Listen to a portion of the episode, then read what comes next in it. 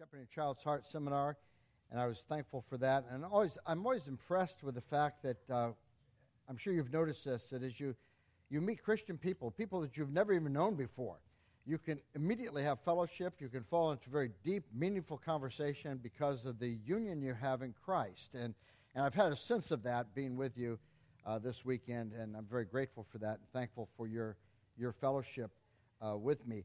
I also uh, uh am uh, thankful for the opportunity to uh, preach the Word of God to you this morning. And I want to draw your attention to a passage in Ephesians chapter 5. So if you want to turn there uh, and follow as I read that passage in a moment, I've chosen this text because I was thinking about uh, uh, a passage that would work in concert with the messages that Pastor Nick has brought in the last couple of weeks from 1 Peter 2 and from 1 Peter chapter 4. And this Ephesians 5 passage is the passage that talks about making uh, the most of every opportunity, redeeming the time. Well, follow as I read, beginning with verse 15. Be very careful then how you live, not as unwise, but as wise, making the most of every opportunity, for the days are evil. Therefore, do not be foolish but understand what the Lord's will is. Do not get drunk on wine, which leads to debauchery, but instead be filled with the Spirit, speaking to one another in psalms, hymns, and spiritual songs. Sing and make music in your heart to the Lord, always giving thanks to God the Father for everything in the name of our Lord Jesus Christ. Let's pray and ask the Spirit of God that caused these words to be written by inspiration to uh, speak them to our hearts this morning, to lift the words off the page and plant them within us. Let's pray together. Father, we come to you recognizing uh, how profoundly we need your grace and your help. We want this time of hearing your word to be a time in which your spirit works within each one of us. Lord, you know our hearts. You know our needs. You know the concerns, the cares that we've brought in here with us. You know the, our sins and failings of the last week. You know our desire for you and our aspirations to serve you. And we pray that you would use your word this morning to be that means of refining us, of convicting us, of encouraging us, of strengthening us, of giving us focus so that we may live purposefully uh, as disciples of Christ. Grant us this grace, we pray. Speak to us through your word, we ask, for the sake of your Son, our Lord Jesus Christ, who loved us and who gave himself for us. Amen. the passage that I want to talk to you about this morning comes at the end of a larger section in the book of, of uh, Ephesians. And you'll notice the passage begins Be very careful then how you live. And the then really references the fact that he's taking us back up above to the other things that he has been speaking of.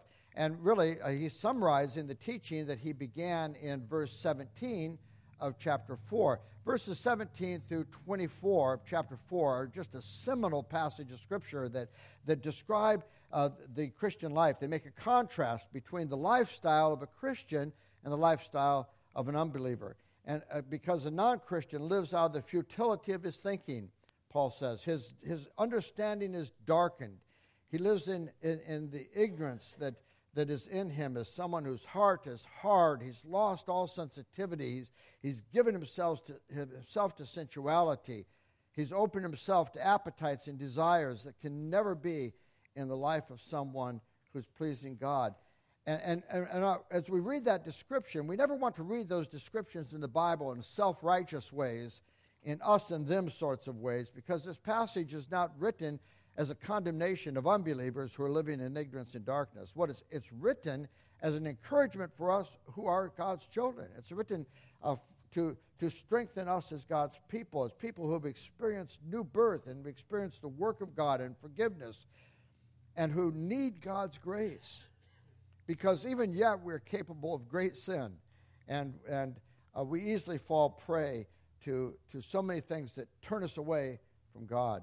And so, at the head of this passage, uh, this seminal passage on Christian lifestyle, the Apostle Paul reminds us not to live like the Gentiles. You've come to know Christ, and you're to live as those who have been taught the truth as it is in Jesus. You've been taught to put off that old way of life and to put on a new self, to, to live as this new you, this new person who's been recreated in Christ in, in righteousness and holiness. And so, as a Christian, you have appetites, you have desires, you have, you, you have uh, passions within you that are new, that are there because of the work of grace in your heart. And it's God's work that makes you want God and want what God has for you. So, th- this passage is calling us to that, to, to that lifestyle. And Paul works through a whole series of contrasts in those next verses that are, are descriptions of the difference between a Christian lifestyle and a non Christian lifestyle. He says, Don't lie, but speak the truth. Uh, when you're angry, don't sin. Uh, when you s- don't steal, but work. Don't take, but give to others. Uh, don't use unwholesome words, but use words that are helpful, that build others up according to their need. Get rid of bitterness, rage, brawling, slander, malice, and put on kindness and compassion and forgiveness like God has forgiven you. Live like Christ. Uh, live a life of love and sacrifice. There, uh, there should be no hint of sexual immorality or impurity or foolish talk or coarse joking because God's wrath is on those things. And we've been called to something different. You can't make it that your lifestyle, Paul says, and inherit the kingdom of God. Live as children of light. So that, that brings us, that summary brings us to this statement in verse 15 Be careful then how you live. Now, we're called in this passage to live with wisdom. And we're given five characteristics of wisdom. Uh, but before we get to that, I want for us to, notice what Paul says in this passage. He says, Be careful, be very careful then how you live. It's, it's a call to vigilance. It's a call to intentionality. It's a call to, to carefulness, to, to, to watchfulness. The, the King James translates this uh, passage, be circumspect. Uh, do you hear two words there? A circumference, circle, spectate, to look. Looking all around you is the idea. Watch, being watchful, like you might be if you were using an ATM in a busy city that was a strange city to you and what looked like a dangerous neighborhood late at night, you'd be very circumspect. You'd be looking around you. Your eyes would be darting back and forth. You'd be looking for any movement in the shadows. You want to make sure you can use the machine, grab your money, and get back to your vehicle uh, to a place of safety in a hurry because you don't know what dangers might lurk. And Paul is calling us to that kind of life. Be very careful, be vigilant. Living lives of people who, uh, as John Piper says, are, on a warfare footing. We're in a battle, and we want to live in ways that honor God. And so he's calling us to that kind of vigilance to maintaining purity of heart and purity of life and reflecting a Christian lifestyle in the ways that He's called us to.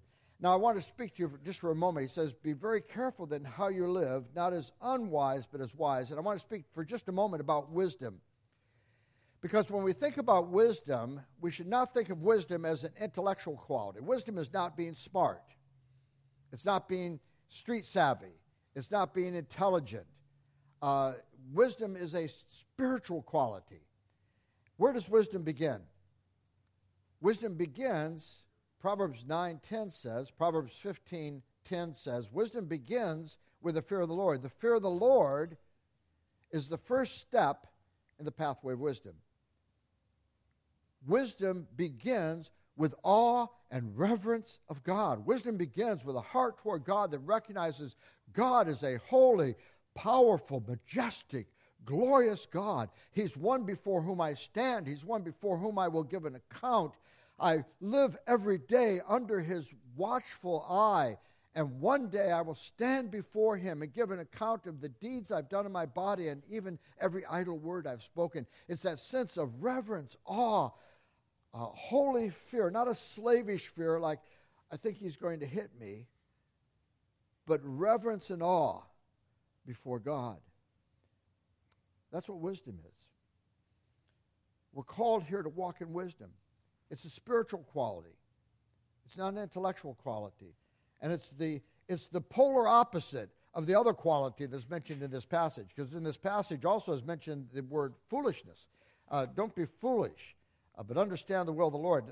Foolishness, what is foolishness? Foolishness is not an intellectual issue either. It's not a matter of someone being dumb, low IQ, not very smart, doesn't connect the dots. No, foolishness in the scripture is a person who refuses to acknowledge God. The fool has said in his heart, There is no God. I will not be ruled by anything but me and my own purposes, my own desires, my own passions. I will be my own self directed person. That's the heart of a fool. And you can see how that's the polar opposite of the person who is wise. Because the person who is wise is living in reverence of God, in fear of God, and in, in, in desiring to serve God and please God in every way. So the wisdom and foolishness are contrasted for us in this passage. We're being called to live in wisdom. Now, there are five characteristics of wisdom in this passage that I want to look at with you. Five things for us to see. The first is that wisdom makes the most of every opportunity. The King James translates this redeeming the time, uh, making the most of every opportunity. Jonathan Edwards, a great uh, uh, American, probably the, the, greatest American thinker America has ever produced. They're still producing his sermons in the Yale Library uh, series. But Edwards, uh, as a teenager, he wrote 30 resolutions by which he would live, and the fifth resolution was resolved never to lose a moment of time, but to improve on it in the most profitable way I can. Uh, resolution. I just don't know too many young men making those kinds of resolutions these days. But that was Edwards' resolution uh, that he made when he was still in his teens. The best translation of this uh, idea is, is making the most of every opportunity. It's, it, and it's a metaphor from the word from the world of business. A wise trader, a wise merchant, a wise businessman is is vigilant about opportunities. He's watching for opportunities. He's seeing where is there an opportunity? Where's there a trend? Where's something I can invest in where I can capitalize and, and benefit? He's, he, he's, he captures those golden moments of opportunity. Non Christian's uh, worldview is very different than that. A non Christian is settling in. He sees this world as a place to settle in, to, to live as well as he can for himself, and to enjoy it to the full. And the Christian sees his this life as a journey. The world is passing away, John says in 1 John chapter 2. Paul says that, that uh, we are strangers and pilgrims, we're sojourners on this earth. We're passing through this life. This world is not our home. Remember his words in, in Philippians our citizenship is in heaven.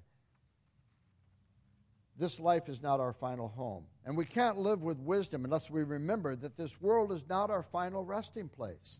As Romans 13 says, uh, the night is nearly over, the day is almost here. Let's live as children of the day, making the most of every opportunity.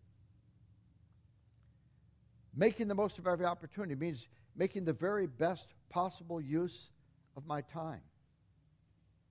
Watching for those things that can distract and tempt me. They're going to draw me away from God and away from my purposes, watching for opportunities of witness, opportunities to, to proclaim Christ to others, looking for ways to show the love of God, looking for means by which I can grow in grace. Boy, I have drive time. Let me listen to an, an I, a, a, podcast during that drive time and be filling my mind with truth. I'm, I'm running, I'm exercising. I could take my MP3 player with me. I could be listening to good things. I have these few minutes. I could be reading something that's going to edify and strengthen me, showing Christ to others in our uh, being watchful about showing Christ to others in our speech and our action and our responses, seeing every opportunity. Boy, there's someone on the side of the road. Maybe I can stop, help them, and have an opportunity to speak to them in behalf of Christ. Make, do, do you notice the reason for making the most of every opportunity in this passage? It says, Make the most of every opportunity because the days are evil. We live in, in evil days, the days between the first coming and the second coming of Christ. These last days are evil days. They're days in which wickedness abounds. Remember how Paul describes that in 2 Timothy chapter 3. He says, um, There will be terrible times in the last days. People will be lovers of themselves, lovers of money, boastful, proud, abusive disobedient to their parents, ungrateful, unholy, without love, unforgiving, slanderous, without self control, brutal, not lovers of good, treacherous, rash, conceited, lovers of pleasure rather than lovers of God. Doesn't that sound like a description of our culture? We're living in those evil days. And as God's people, we're called to make the most of every opportunity to live as Christians, to speak God's truth, to, to set God before other people. Here's a question What are the ways in which you're making the most of every opportunity? Are you living with vigilance, with carefulness, with alertness to temptations and things that are going to draw you away from Christ? Are you watchful for opportunities to speak in behalf of Christ? Who are the people that look at you and think, oh, that's that guy that you can't talk to him for five minutes without him talking to you about Jesus?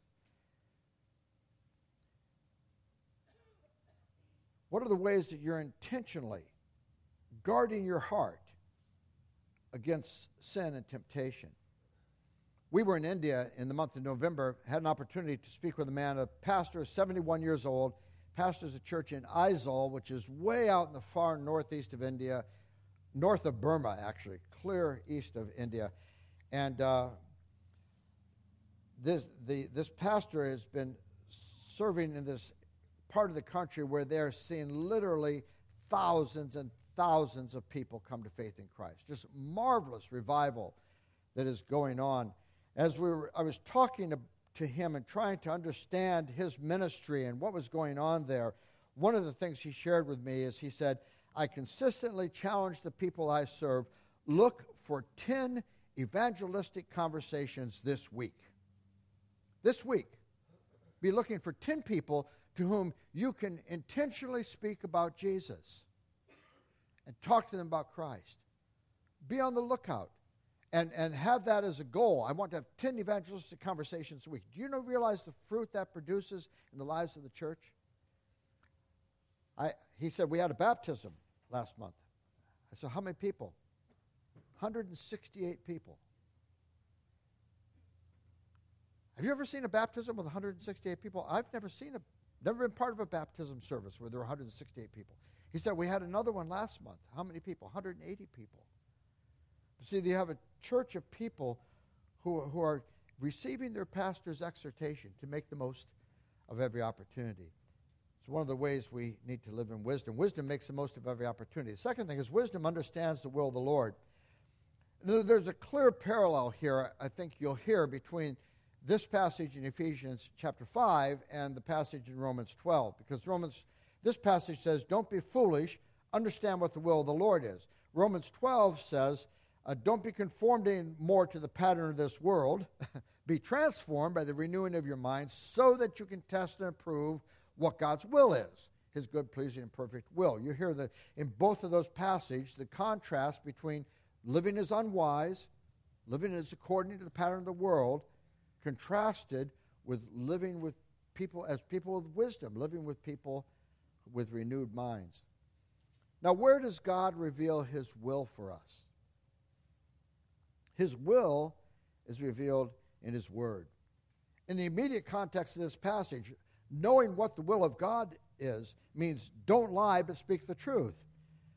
When you're angry, don't sin. Don't work, or excuse me, don't steal, but work. Don't take from others, but give to others. Uh, don't use unwholesome words, but use words that build other people up.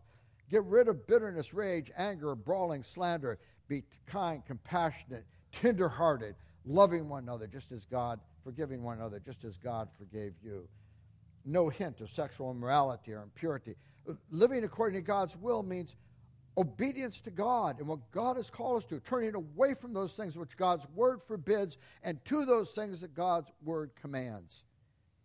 Understanding the will of God. Paul even speaks here of the sin of drunkenness. Think how profoundly drunkenness or, or, or any kind of self indulgence, how it's the polar opposite of living with wisdom getting drunk on wine, getting a buzz from anything reflects a life that is self indulgent, reflects a life that is a pursuit of pleasure and a dulling of pain rather than a pursuit of God. And people who open themselves up to those things open themselves up to a host of other sins. And it's amazing how many times there are Christian people who are not living according to the will of God. I've been counseling a man recently who, who who's a professing Christian, part of a church, married to a, a, a, a, Christian wife.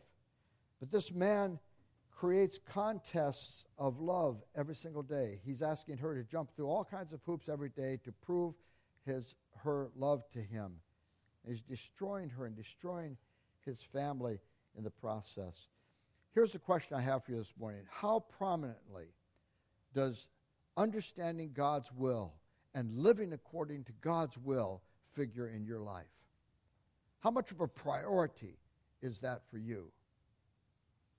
How self conscious, how intentional are you about, about speaking the truth in love? About using no unwholesome words? About getting rid of bitterness and rage and anger and slander? About being kind and compassionate and tender hearted? About not even having a hint of sexual morality or impurity uh, in your life? Wisdom is reflected in understanding the will of God and walking in it. So, wisdom involves making the most of every opportunity. Wisdom involves understanding the Lord's will. Wisdom involves walking in the Spirit. It says, Do not get drunk on wine, which leads to debauchery. Instead, be filled with the Spirit. Christians are to live their lives under the influence. Under the influence of the Holy Spirit. That's a clear contrast Paul's making between a life living under the influence of alcohol and living a life under the influence of the Spirit of God. We're to live li- our lives under the influence of the Spirit. It's really what Paul speaks of in, Ephes- in Galatians chapter 5. And he speaks of the fruit of the Spirit being love, joy, peace, patience, kindness, goodness, faithfulness, gentleness, self control. And when you think of the fruit of the Spirit, those qualities are precisely the qualities that enable you to live the Christian lifestyle that we're called to in Ephesians 4 and 5. Being under the influence of the Spirit is what will enable you to make the most of every opportunity. Being under the influence of the Spirit is what will open the Word of God to you so that the will of God is compelling and attractive and desirable to you all the descriptions of Christian living, living a life in which you encourage others, in which you, you are full of thanksgiving and gratitude, all these depend on the work of the Spirit of God within you. You cannot do it on your own. And we've been given the Spirit of God to empower us to do what God has called us to do. And the exhortations to keep in step with the Spirit fill out for us what it means to live under the influence of the Spirit. We're, we're to live by the Spirit and not gratify the desires of our sinful nature, Paul says in Galatians 5. Since we live by the Spirit, let's keep in step with the Spirit. Here's a question for you How can you develop a greater sensitivity to the work of the Spirit in your life?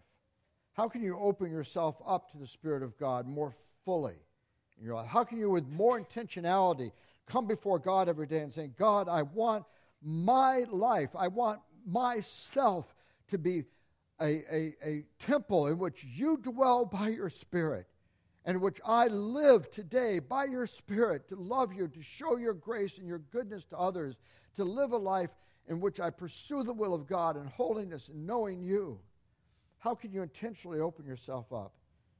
Or we could ask ourselves these things. How many things do you find yourself desiring and being preoccupied by that, that actually would be put aside or put in their proper place if you're living your life full of the Spirit?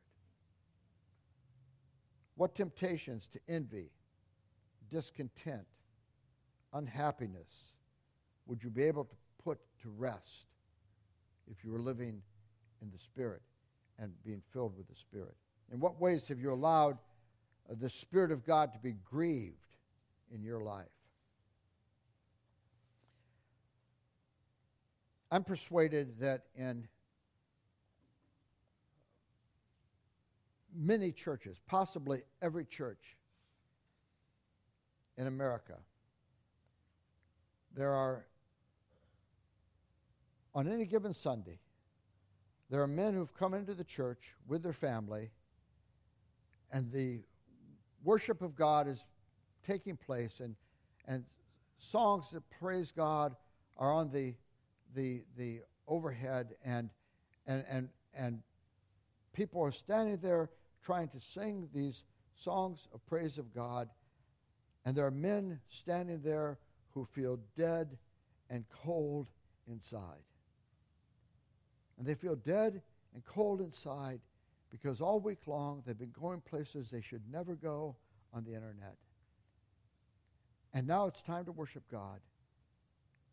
And God's Spirit has been so grieved by their sin that they have no sense of the felt presence of God or true joy and delight in God. And the passions for God they used to feel are a distant memory that they haven't felt recently because they've hardened their heart by going places they should never go. And they've opened themselves up to things they should never open themselves up to. And see, if you've been grieving the Spirit all week, or if you've been indifferent to the ministry of the Spirit in other areas, maybe you're, you're, you're full of bitterness towards somebody. They've sinned against you, they've hurt you, and you just can't let it go. And that, that, that purpose to hang on to that hurt and not let it go and not extend forgiveness and be cold and distancing from that person, maybe even a spouse, keeps you from experiencing worship and joy in the presence of God because you've stifled the work of the Spirit of God within you. And I want to urge you, if you find yourself in that situation, there's grace, there's forgiveness, there's power, there's victory in Jesus but you need to seek Him.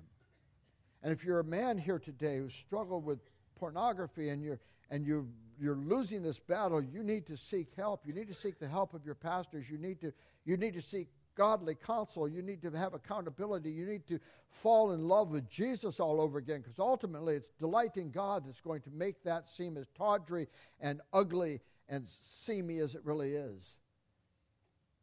You've got to secure help. There's a great website, uh, uh, settingcaptivesfree.com, which is a tremendous website, gospel centered uh, help for men who are struggling with this area of sin. You can even uh, do the lessons online and copy your pastors or your elders so they can be looking over your shoulder and, and, and holding you accountable as you strive to work with that. But living with wisdom means that we walk, we make the most of every opportunity. We understand God's will. We walk in the Spirit. Fourthly, it means we are an encouragement to others.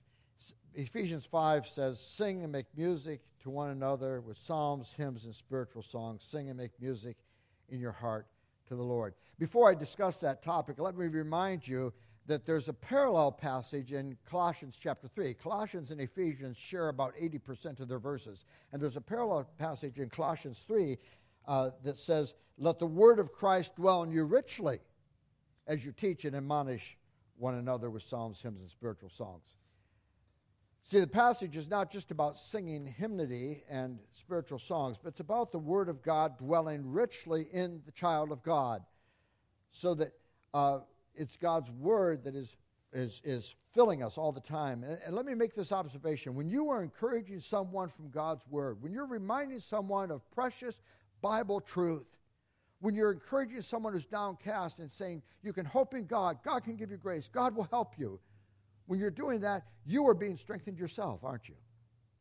Because that very act of encouraging them is reinforcing in you the truth that you have embraced and that you believe.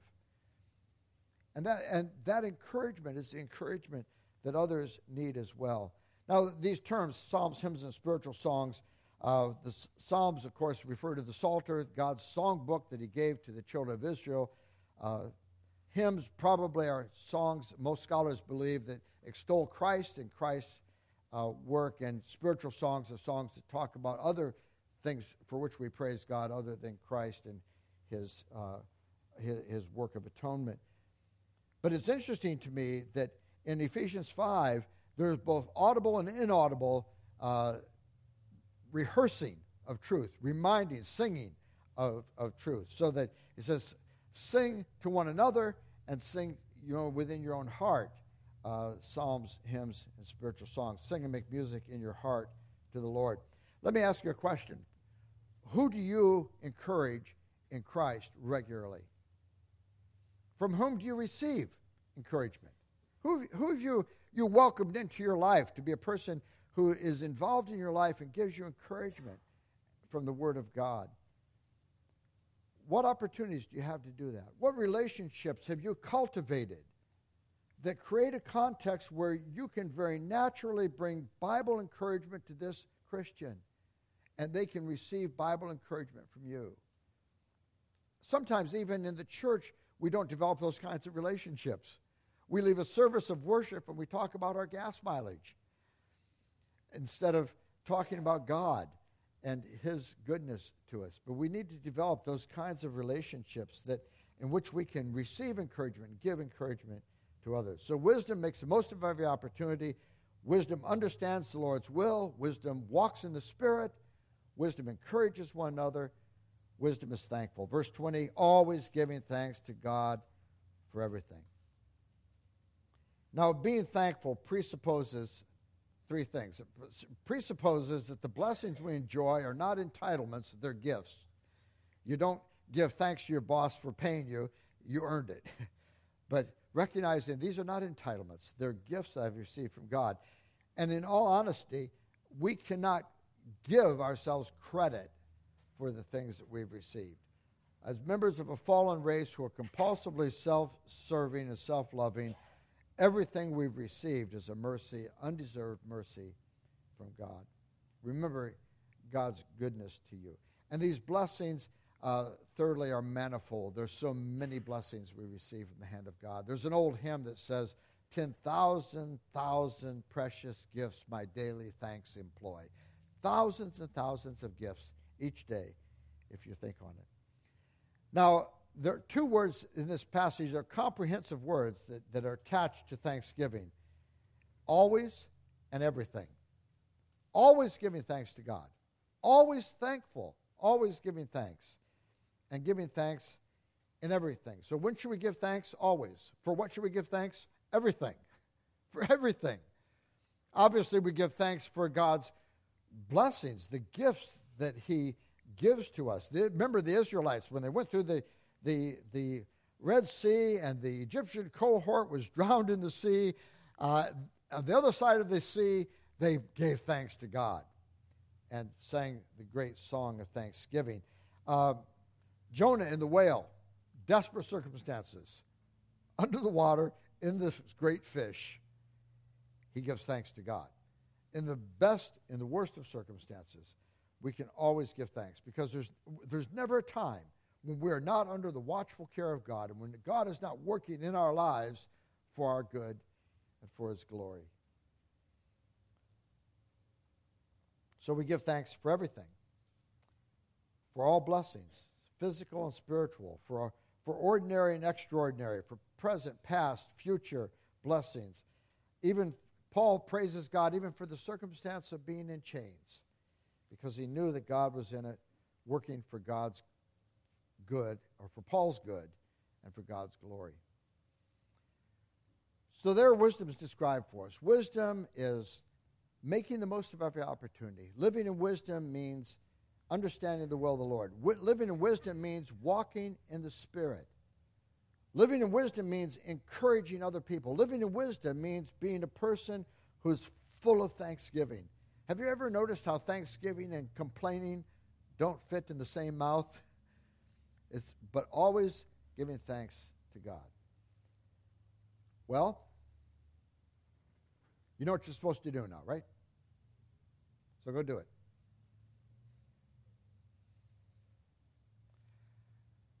Obviously, We can't do it, can we? Without the grace and strength of God. What is our hope of being people who, who, who are wise? If we're going to do what this passage is, calls us to do, we have to turn to the passage of enablement in chapter 3. It says, uh, I pray that out of his glorious riches he may strengthen you with power through the Spirit in your inner being. Boy, that's so, I love that passage, being strengthened with power in my inner being, in the part of me that is internal, twisted, warped, needing grace, strength, enablement, so that Christ may dwell in your hearts through faith. It's the indwelling presence of Christ that is empowering to us. And I pray that being rooted and established in love, there are two metaphors there. There's established of a, uh, the, the picture of a plant with deep roots. The other metaphor is a building with a strong, sturdy foundation, being rooted and established in love. You might have power together with all the saints to grasp how wide and high and deep and long is the love of Christ, and to know this love that surpasses knowledge, so you may be filled to the full measure of the fullness of God. How great is Christ's love for you? How deep is his commitment to you? It took him to the cross. He laid down his life for you.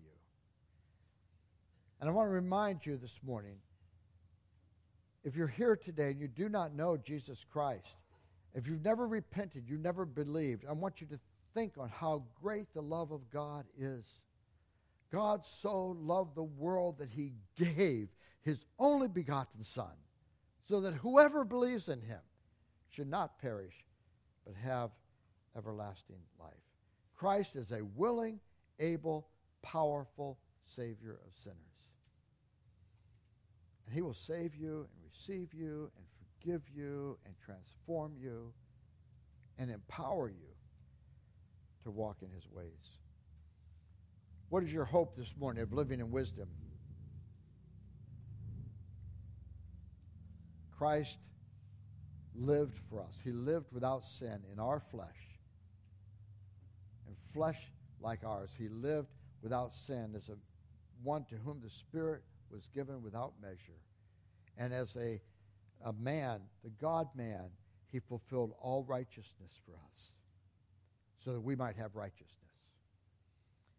And he died as a sacrifice for our sins so that the guilt of our sins could be atoned for, could be marked and stamped, paid in full. And he lives even this morning. This is so glorious. He lives this morning to pray for us. He's at the right hand of the Father right now, continuing his redemptive work, praying for us and praying that God's will will be formed in us. You won't walk in wisdom in your own strength. And just knowing what to do will not be enough. Because it's not just a matter of getting the ideas right in our minds. But Christ is strong and powerful. He lived without sin for you, He died as a sacrifice for your sins. He prays for us at the right hand of the Father. And through His enablement, we can live in the ways that He's called us to live. We can be people who walk in wisdom. We can be people who make the most of every opportunity. We can be people who live as those as the temple of God, as the people of God. We can be people who are who are pouring our lives out and sacrifice in every way God calls us to because of his grace and his power. I want to I'm going to pray in just a moment, but I want to invite you that if if you have if you have things that you would like to pray about, you'd like to think about, you'd, to, to just even as I pray, be praying within your own spirit, Lord, help me. Help me in this area in which I've been convicted, in this area in which I've been encouraged and goaded to greater faithfulness. Help me, strengthen me, enable me. And of course, if you want to come and speak uh, to uh, Pastor Nick, he'll be here in the front after I pray, and he'll be happy, or after we're done, he'll be happy to speak with you as well. Let's pray together. Father, we, we come to you in prayer this morning with hearts of gratitude and thankfulness for your word. how precious your word is to us and how marvelous it is in the way that it describes our need and shows us your glory. And we pray, O oh God, that you would strengthen us to be people who walk in wisdom, who make the most of every opportunity. We pray, Lord, for your help, for your strength. We pray for the ministry of your Spirit to us to encourage us that these things that you convict us about are things that you uh, lived and died and pray for us to know victory in. We pray for your grace. In Christ's name, amen.